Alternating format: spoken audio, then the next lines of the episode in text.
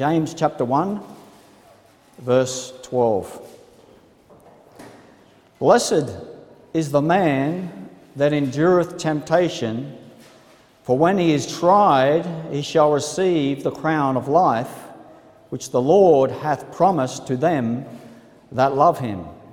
Let no man say when he is tempted, I am tempted of God. For God cannot be tempted with evil, neither tempteth he any man. But every man is tempted when he is drawn away of his own lust and enticed. Then when lust hath conceived, it bringeth forth sin, and sin, when it is finished, bringeth forth death. Do not err, my beloved brethren. Every good gift and every perfect gift is from above, and cometh down from the Father of lights, with whom is no vari- variableness, neither shadow of turning. Of his own will begat he us with the word of truth, that we should be a kind of first fruits of his creatures. Wherefore, my beloved brethren, let every man be swift to hear, slow to speak, slow to wrath, for the wrath of man worketh not the righteousness of God. Wherefore, lay apart all filthiness and superfluity of naughtiness, and receive the meekness, uh, receive with meekness the engrafted word, which is able to save your souls. But be ye doers of the word, and not hearers only, deceiving your own selves. For if any be a hearer of the word, and not a doer, he is like unto a man beholding his natural face in a glass. For he beholdeth himself, and goeth his way, and straightway forgetteth what manner of man he was. But whoso looketh into the perfect law of liberty, and continueth therein, he being a, a, not a forgetful hearer, but a doer of the work, this man shall be blessed in his deed. Let's pray. Heavenly Father, uh, what a blessing it is, Lord, to be gathered here this morning, Lord, with uh, your people, and uh, to be singing these beautiful hymns and these beautiful praises to you. And uh, we're thankful. It is a privilege, Lord. Help us never to forget that. Help us never to forget that it is a privilege. And uh, Lord, we're so grateful for all things that we have in Christ. Lord, all those uh, beautiful spiritual blessings that were bestowed upon Christ before the foundation of the world that we get uh, to experience through faith. Uh, Lord, we're thankful for our eternal destination, uh, heaven, Heavenly Father. What a blessing that is, Lord. So as we look into your word this morning, help us to be tentative to hear and see what you have for us in your word. In Jesus' name, amen. Amen. The biggest temptation uh, that we have, uh, or one of the biggest temptations that we'll ever face uh, as believers, is the temptation to worldly lusts and those things of this world that we see around us. What we hear, have here in this passage in the book of James is a blessing from the Lord to those who uh, endureth through worldly temptations, those that say, when temptations come to them, like the psalmist in Psalm one oh one verse three, he says, I will set no wicked thing before mine eyes. I hate the work of them that turn aside. It shall not cleave unto me. To endure something means that whatever it is, whatever you've got to endure, it's going to keep coming at you and it's going to wear you down. That's what its purpose is. The world's lusts and Uh, the evil that is in the world is relentless. It's relentless in its pursuit to take down anyone that's going to give in to its enticing pull. And as Christians, we're not immune to that. We're not immune to it. We're not, we're not immune to the enticements of this world. That's why we have passages uh, like this in the Bible that say, do not err. Do not err, my beloved brethren. Because the temptation is to err. The temptation is to err into those worldly lusts and temptations. There are plenty of good, wholesome things in this world uh, that God gives us. The Bible says there in the passage, every good and perfect gift is from above and comes down from the Father of lights. And uh, we need to be able to discern as believers what the difference is. That's something we need to discern, because there are too many people blaming God these days for all their woes. They're blaming God for them. The Bible clearly says, and we see it there in verse thirteen, let no man say when he is tempted, I am tempted of God. For God cannot be tempted with evil, neither tempteth he any man. There's no variableness, neither shadow of turning with God. There is not. Variable simply means uh, fickleness. See, God is not fickle when it comes to this. He can be trusted. The Lord can be trusted. He, can, he, he can't be tempted with evil, and he's not going to tempt any man with evil. That's what the Bible clearly says here. First John two sixteen says, for all that is in the world, the, the lust of the flesh and the lust of the eyes and the pride of life is not of the Father, Amen. But is of the world. God doesn't want any of those things for his people. Any of them. He doesn't want. That's not his desire. He didn't purpose these things ever. It's inconceivable to think that he would tempt anybody with those things, let alone those that are saved. See, God doesn't want uh, any of those things to come to the people that love him.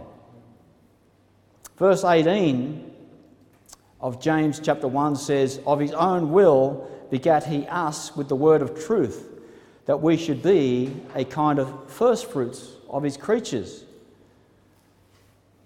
So it was always God's plan for the believer to have and live for God's truth. That was always his plan. I like what Albert Barnes says about this verse. He says, those who were, who were addressed by the apostles had the honour of being first called into his kingdom as a part of that glorious harvest which was designed to gather in this world, and that the goodness of God was manifest in thus furnishing the first fruits of a most glorious harvest. That's true. Verse nineteen says, wherefore, my bro- beloved brethren, let every man be swift to hear, swift to hear, slow to speak, slow to wrath. So what's that? Swift to hear what? Well, swift to hear the word of truth. You know, that's what God uh, has got has got for us to do. He wants us to be swift to hear the word of truth. The word of truth Uh, is right here in our Bibles. That's where you find it. Slow to speak. That's not uh, shooting off at the mouth. Uh, that's, uh, you know, shooting out something from your mouth without without even thinking about it. Think about what you're going to say before you say it. Be careful with your tongue. It is actually James, uh, in the book of James, that tells us, in James three six, he says, the tongue is a fire, a world of iniquity. So is the tongue among our members, that it defileth the whole body, and setteth on fire the course of nature, and it is set on fire of hell. They're pretty uh, harsh words there, but that's a good description of how our tongue can be. James also says about the, the tongue in James three, nine to ten, he says, therewith bless we God, even the Father, and therewith curse we men, which are made after the simil- simil- similitude of God. Out of the same mouth proceedeth blessing and cursing. Look at this, he says, my brethren, these things ought not to be so, ought not to be. Verse nineteen of James, it also says, be slow to wrath, be slow to wrath. Why? Because verse twenty says that the wrath of man worketh not the righteousness of God. See, God wants us to lay aside all these enticing attitudes and, and worldly actions. He wants us to be doers of the word and not hearers only. Because we can deceive ourselves into thinking that we are not like the world. We can. From verse twenty-three, Uh, the one that is just a hearer only and not a doer is described like one that uh, takes a look at himself in a mirror and then immediately uh, walks away and forgets what he looks like. But a doer is described as one that looks into the perfect law of liberty. And I like that description of the Word of God, because It truly is the, the law of liberty. It is. It liberates you from the bondage of worldly lusts that war against your soul. That's what it does. It liberates you from that. Don't let anybody fool you into believing that it liberates you from living for the Lord, to live like the world. It doesn't do that. But that's to the one that continues therein. The one that continues therein. He cherishes uh, what he's uh, looking at in the Word of God. It's a continued look at the Word of God to guide you through this life. It says that this man will be blessed indeed. He will be blessed because practically there's no better path to be on than the path that God has for us. Amen. We need to be swift, swift. We've got to be real quick at this, to hear the word of God. We've got to patiently continue in it. That takes patience. Be slow to speak, slow to wrath. Because we live in a world today Uh, that is, for the most part, very impatient. That's the kind of world we live in. You know, as much as uh, technology has been a blessing, it also, it has also caused everybody to be very impatient. You know, you only have to go somewhere like uh, McDonald's to see it in action. People ordering food, and you know, they want it almost instantly. You know, where's my food? I just ordered it. And that's what they do. You know, it's not coming to you, it's not coming, and, you know, you see them starting to pace up and down. You know, it's been a, a minute, and uh, starting to look at their watch, you know, and then it's almost been four minutes, and they're starting to get agitated. You know, it finally comes after five minutes instead of three, and sometimes people just erupt in McDonald's. And then you've got this poor girl, fourteen-year-old girl who's working, who just cops all their aggression, just because their food took five minutes instead of three. I've seen it even at petrol stations. You know, a person filling up their car with petrol and someone else pulling up behind them waiting for their turn. You know, the person fills up the tank, you know, walks inside to pay, you know, and then they use the teller machine to get some money out, and they, you know, stop at the chip rack, maybe just get a quick packet of chips and go past the drink fridge on the way and get a drink, and then by then there's a couple of people that are lined up. They're standing behind them. They finally get there, pay for their petrol. They walk back out, and the person behind them is, you know, looking at their watch, and they're erupting, absolutely erupting. They're not thankful that if they didn't have a car, it would have taken two days to travel that same distance. They're not thankful for that. If they didn't have roads and cars. This is the the. attitude that we're of the, the day that we're living in. Unthankful people.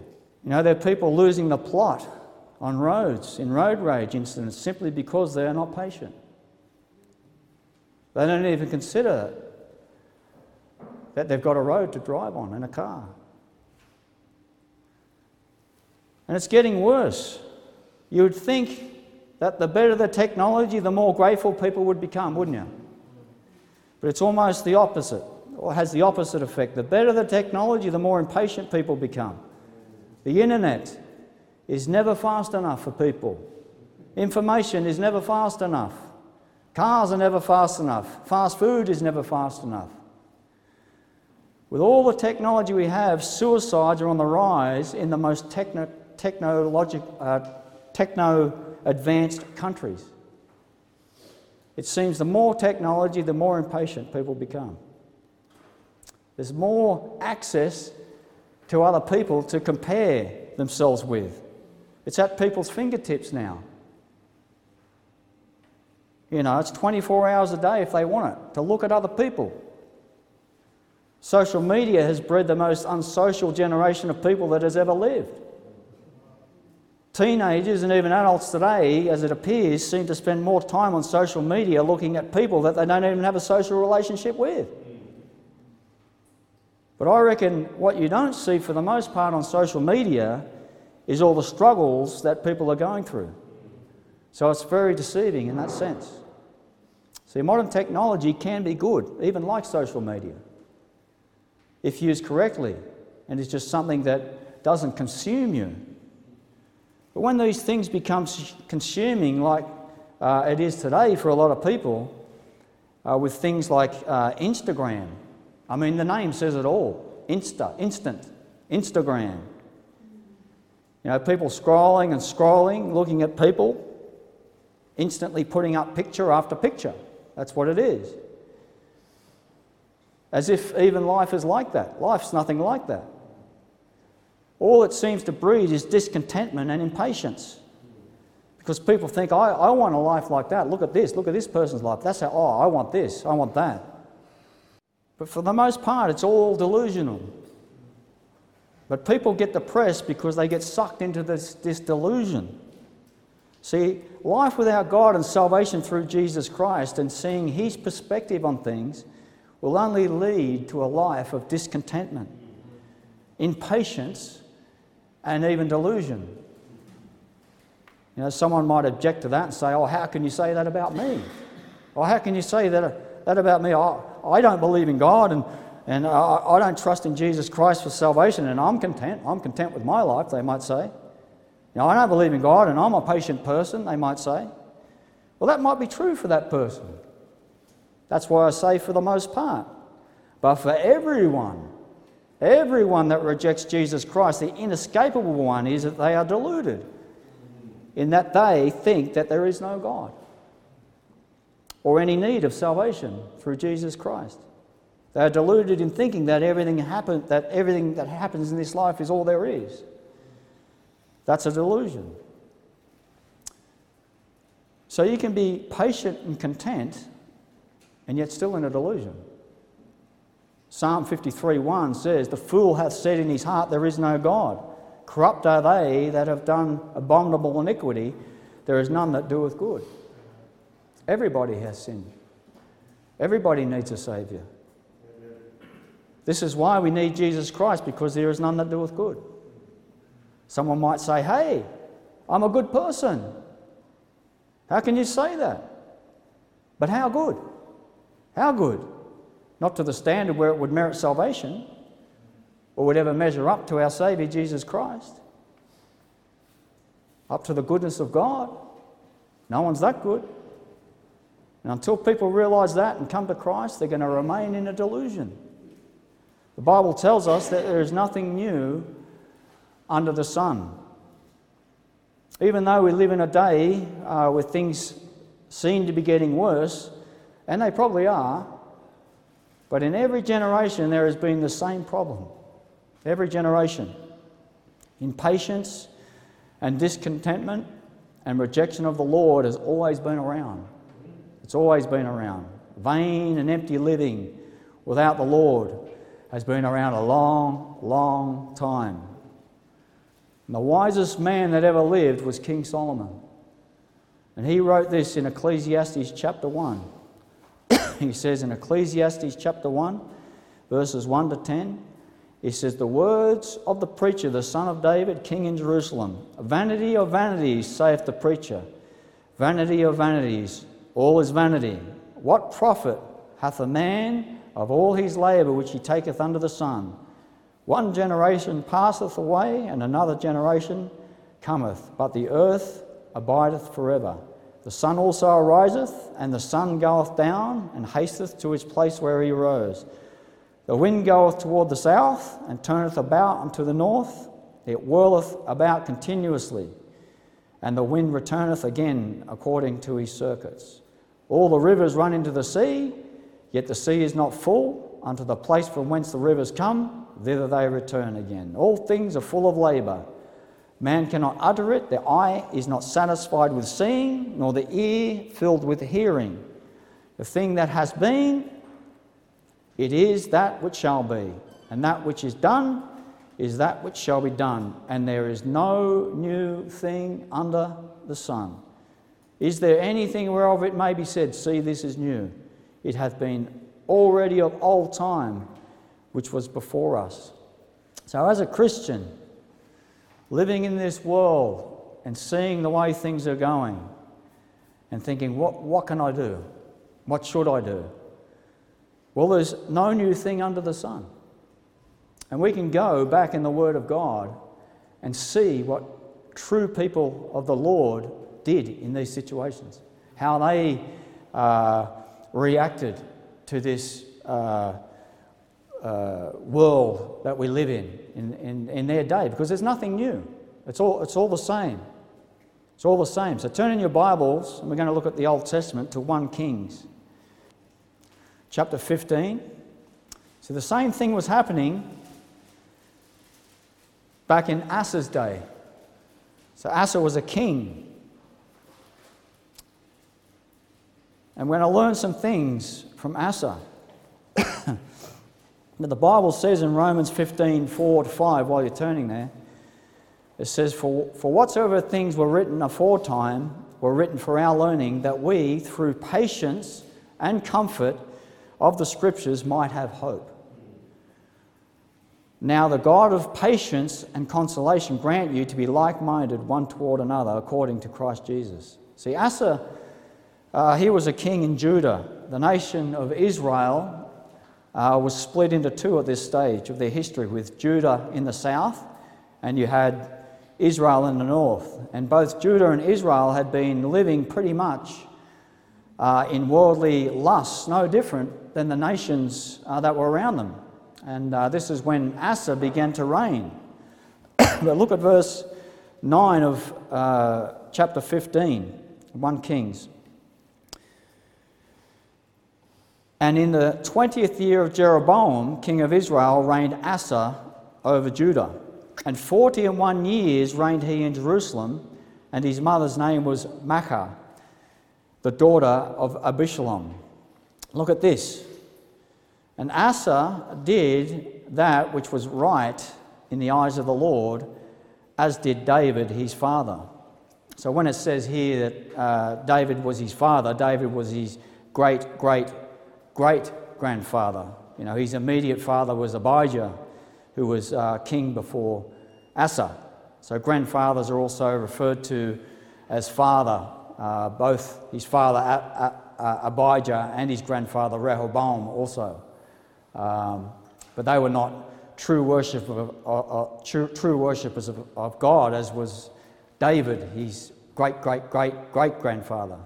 But what Asa had uh, was the. But what Asa had, this is what you got to understand. What Asa had was the revelation of his great-great-great-grandfather David, and uh, he saw the way he walked with the Lord, and that's that's the way he wanted to walk. Something happened for Asa. Verse twelve, and it says, And he took away the Sodomites out of the land, and removed all the idols that his fathers had made. See, there's nothing new under the sun.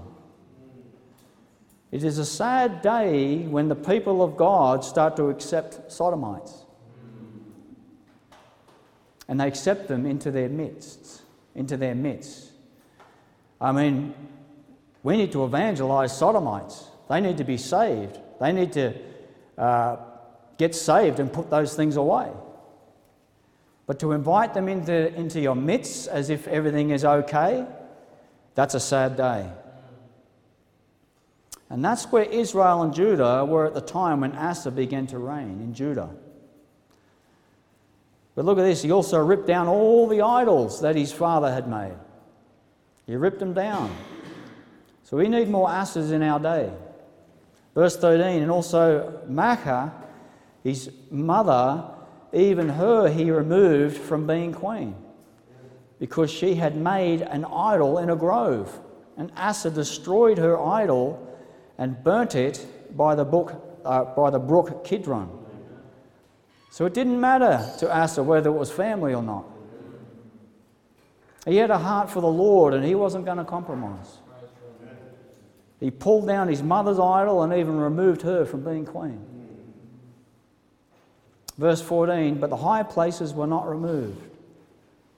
Nevertheless, Asa's heart was perfect with the Lord all his days.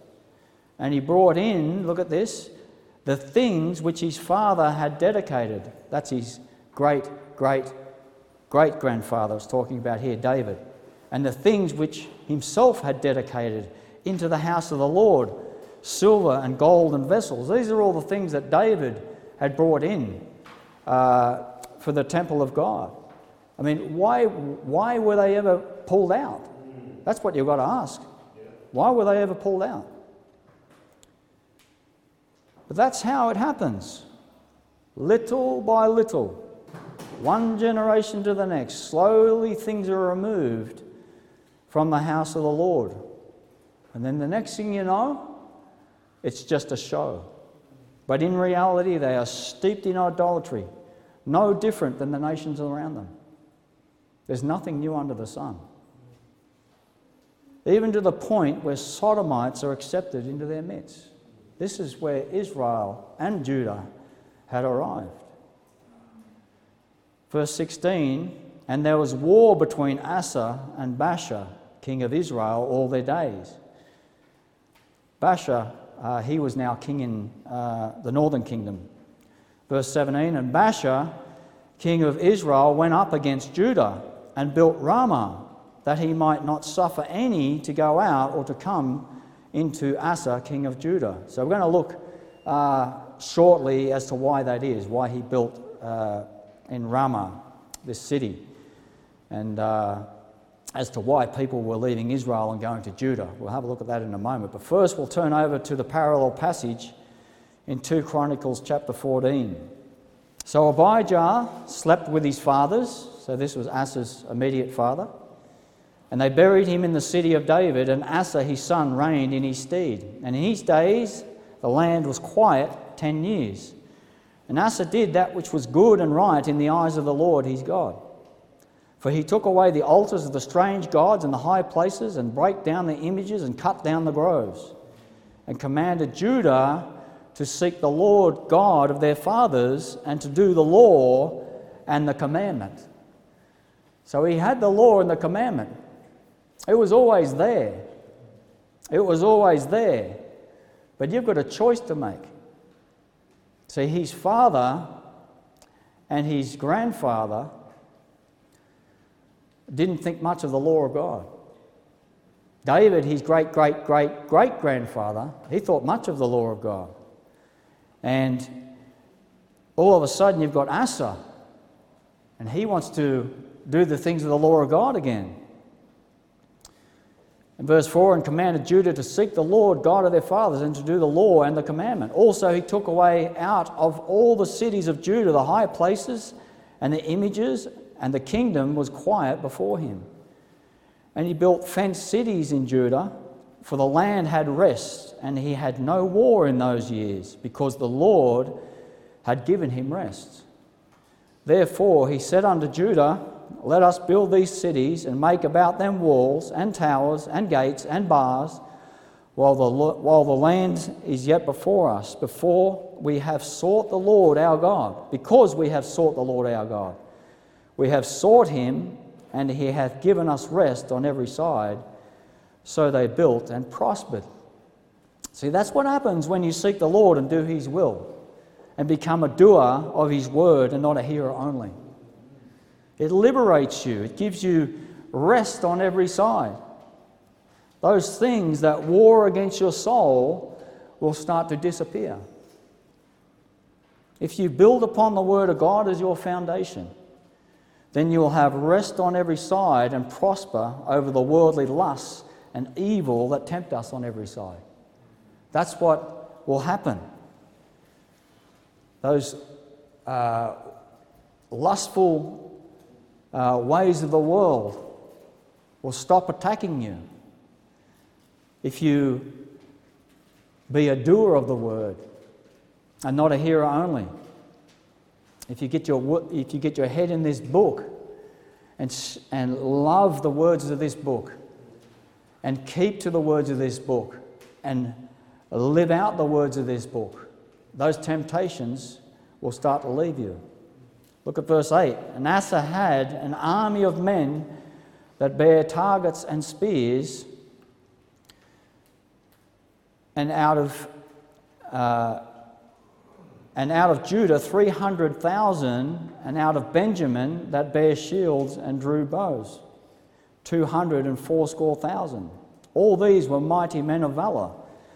And they came out against them Zerah, the Ethiopian, with an host of a thousand thousand and three hundred chariots, and came to Marashah. So if my maths is correct, they were outnumbered about two to one. About two to one. They're around about double the number of the men of Ethiopians, and that's uh, not to mention all the chariots and extra things that they had.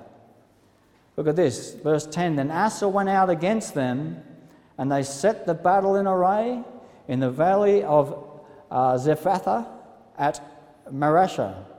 But look at this, look at this, verse eleven.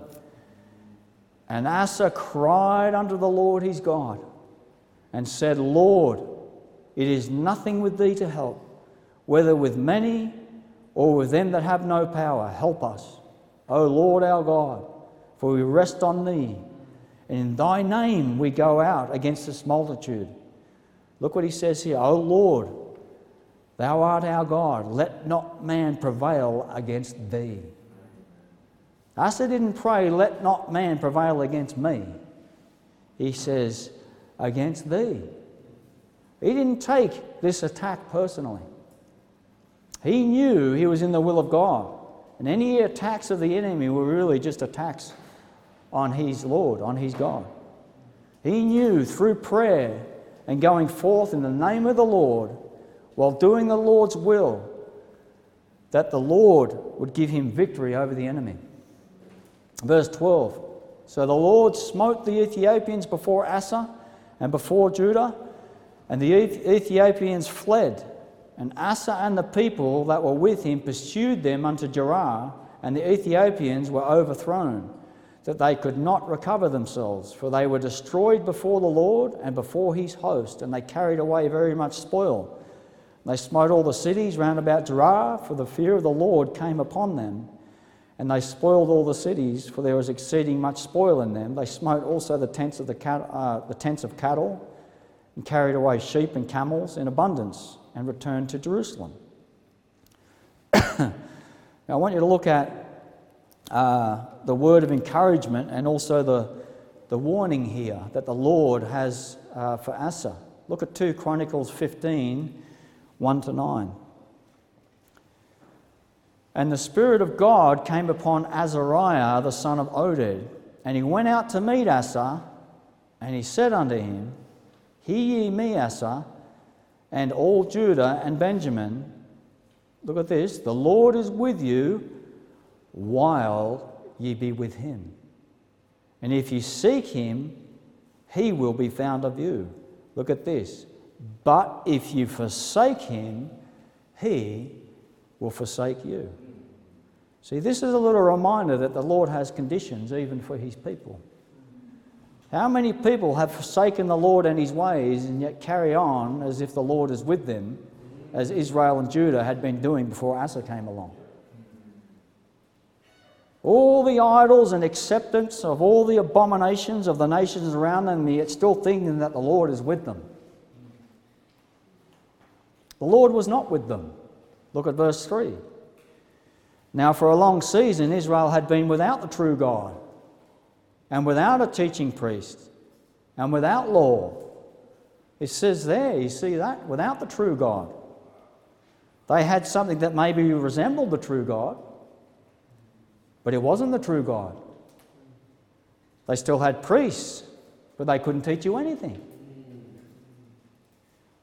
They had the law, but they weren't doing those things. Not until Asa came along and made some big changes. See, that's all the Lord wants. He wants people to turn back to him. If you forsake the Lord, you'll end up in trouble, because he's going to let you have your own way. But look at verse four. But when they in their trouble did turn unto the Lord God, the Lord God of Israel, and sought him, he was found of them.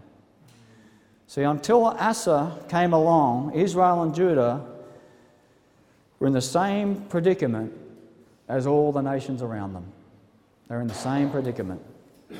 Verse five, and all those time, and in those times there was no peace to him that went out, nor to him that came in, but great vexations were upon all the inhabitants of the countries. And nation was destroyed of nation, and city of city, for God did vex them with all adversity. See, God is not a respecter of persons. He will be with those that don't forsake him, but he will also forsake those that forsake him. And there's always room for restoration to those that truly come back to the Lord. There's always room. Look at this. So he says there to Asa, verse seven, "Be ye strong therefore, and let not your hands be weak, for your work shall be rewarded."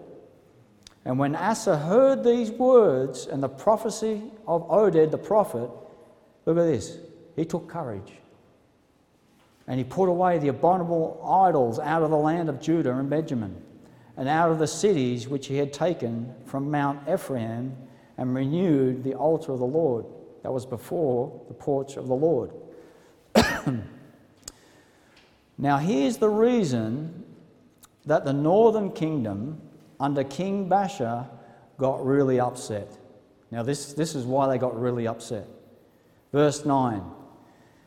And he, that's Asa, gathered all Judah and Benjamin, and the strangers with them out of Ephraim and Manasseh, and out of Simeon. Look at this. For they fell to him out of Israel in abundance, when they saw that the Lord, his God, was with him.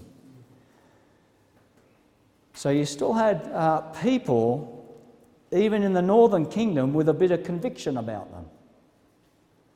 You know, they could see what was happening down there in Judah and how that they had turned back to the Lord.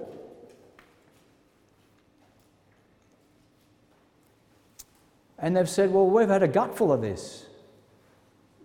I'm going to Judah.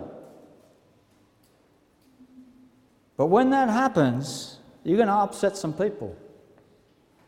When that happens, you're going to get some people upset. You'll upset those ones that think that what is happening in Judah is too much. They think it's too much because they still love their idolatry. They think it's too much because they want to, uh, because, you know, those people down there want to make a stand for the Lord. But that's just too much for some people. They en- they're enjoying their idolatry. They're enjoying, uh, you know, the lustful things of the world around them, the acceptance of sodomites and these kinds of things. So they get angry, especially when they start losing supporters. Because it says there, for they fell to him out of Israel in abundance when they saw that the Lord God was with him. But look at chapter sixteen. Second Chronicles chapter sixteen. In the sixth and uh, verse one, Second Chronicles sixteen, verse one. In the sixth and thirtieth year of the reign of Asa, Baasha, uh, sorry, reign of Asa, Baasha, king of Israel, came up against Judah and built Ramah, to the intent that he might let none go out or come in to Asa, king of Judah. So Baasha, he builds this city in Ramah, down near the border, so he can try and stop people leaving. It becomes nothing but a hindrance to the people that just want to get right with the Lord. There's nothing new under the sun. We see this happening. We see it happening this day and age when somebody, you know, may want to uh, leave a lukewarm group of believers and get right with the Lord.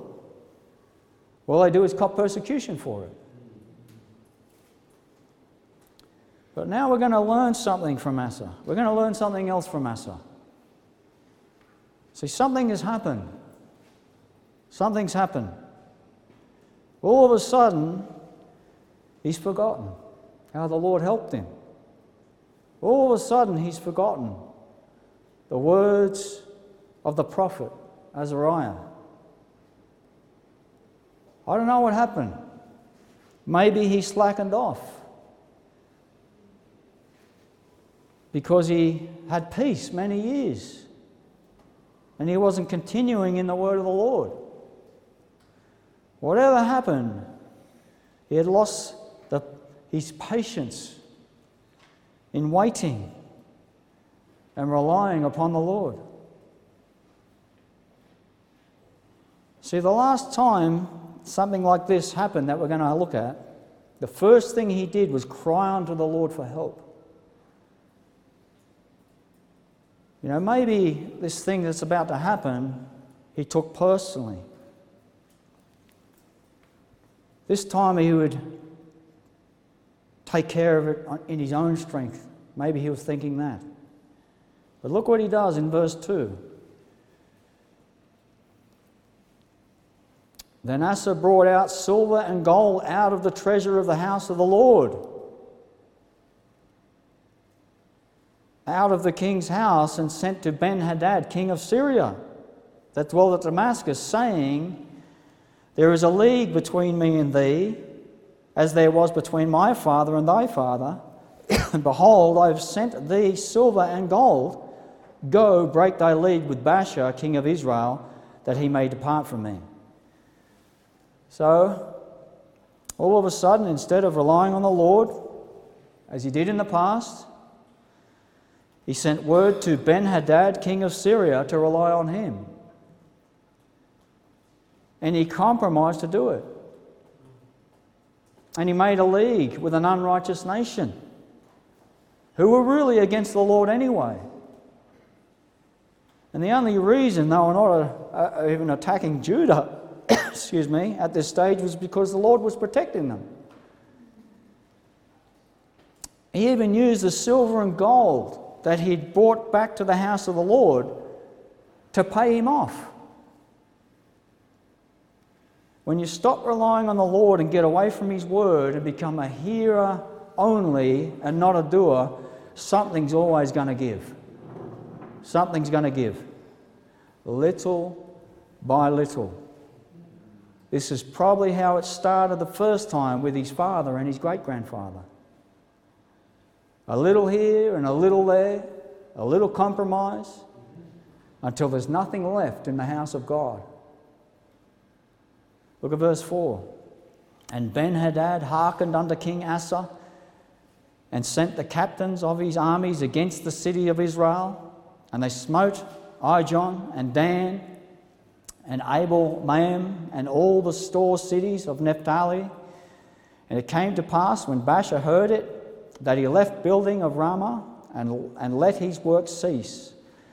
Then Asa, the king, took all Judah, and they carried away the stones of Ramah, and the timber thereof, wherewith Baasha was building, and he built therewith Geba and Mizpah.